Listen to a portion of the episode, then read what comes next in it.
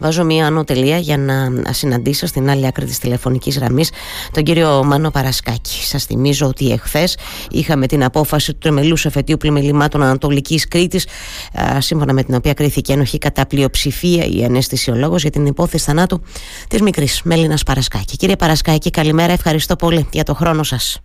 Καλημέρα, καλημέρα. Κύριε Παρασκάκη, πώς την, πώς την εισπράξατε αυτή την απόφαση μετά από οκτώ χρόνια? Είναι μια συμβολική απόφαση που ε, για εσάς ε, συνιστά μια δικαίωση, να το πω έτσι. Ναι, αυτό τα είπατε, τα είπατε μόνοι σας, τίποτα άλλο. Ε, αυτό που θέλαμε εμείς να, σαν οικογένεια να ακουστεί, το αυτονόητο ότι είναι, η κατηγορούμενη ήταν ένωση. Γιατί ήταν ένωση? Όχι για κανένα άλλο λόγο. Mm-hmm.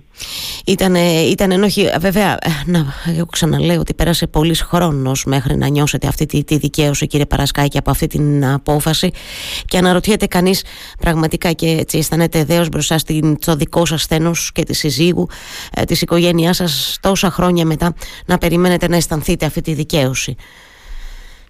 Ε, έτσι δεν γίνεται στην Ελλάδα συνήθως, πρέπει να επιμείνουμε λίγο παραπάνω για να δικαιωθούμε. Είναι ένα, είναι ένα μήνυμα αυτό για εσάς που θέλετε να περάσει και στους πολίτες, από ό,τι αντιλαμβάνομαι, να μην χάνουν την τους εμπιστοσύνη πολίτες, τους.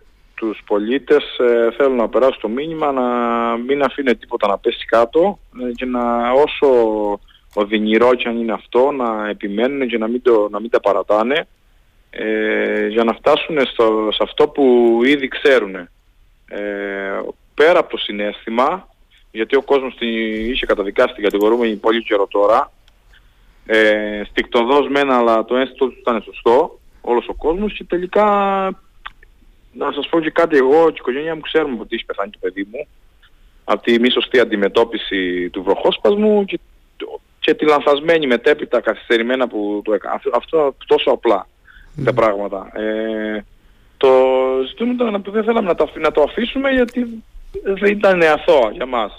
Και αθώα να την έκρινε το δικαστήριο, ε, η οικογένειά μου και πιστεύω και η ευρύτερη κοινωνία mm. δεν δε θα συμφωνούσε με την απόφαση. Άσχετα ότι θα τσεβόμασταν, έτσι. Ναι, φυσικά. Το αντιλαμβάνομαι ναι. αυτό. Η αλήθεια είναι ότι επειδή η υπόθεση της, ε, της Μελίνας προφανώς ξέφυγε από τα όρια της Κρήτης, και πώς αλλιώς, ε, είναι μια υπόθεση που τη, γνωρίζουν, τη, τη γνωρίζει όλος ο κόσμος, όλη τη χώρα.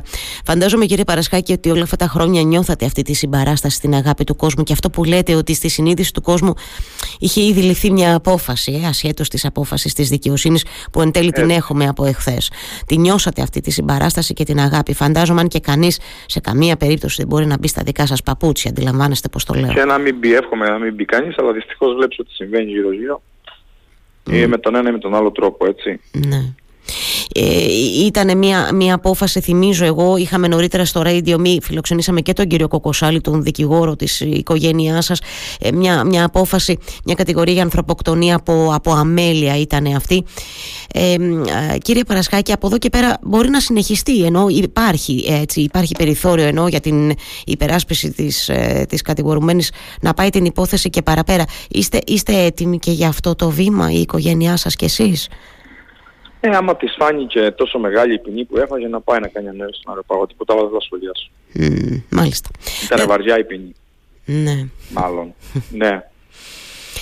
Ε, δεν θέλω να πω κι εγώ τίποτα, αντιλαμβάνομαι ναι, ναι, απολύτως το πνεύμα τίποτα, σας, τίποτα, φυσικά. Τίποτα, τίποτα. Δεν θέλω να σας κρατήσω άλλο, σας ευχαριστώ θερμά. Ευχαριστώ, να είσαστε καλά.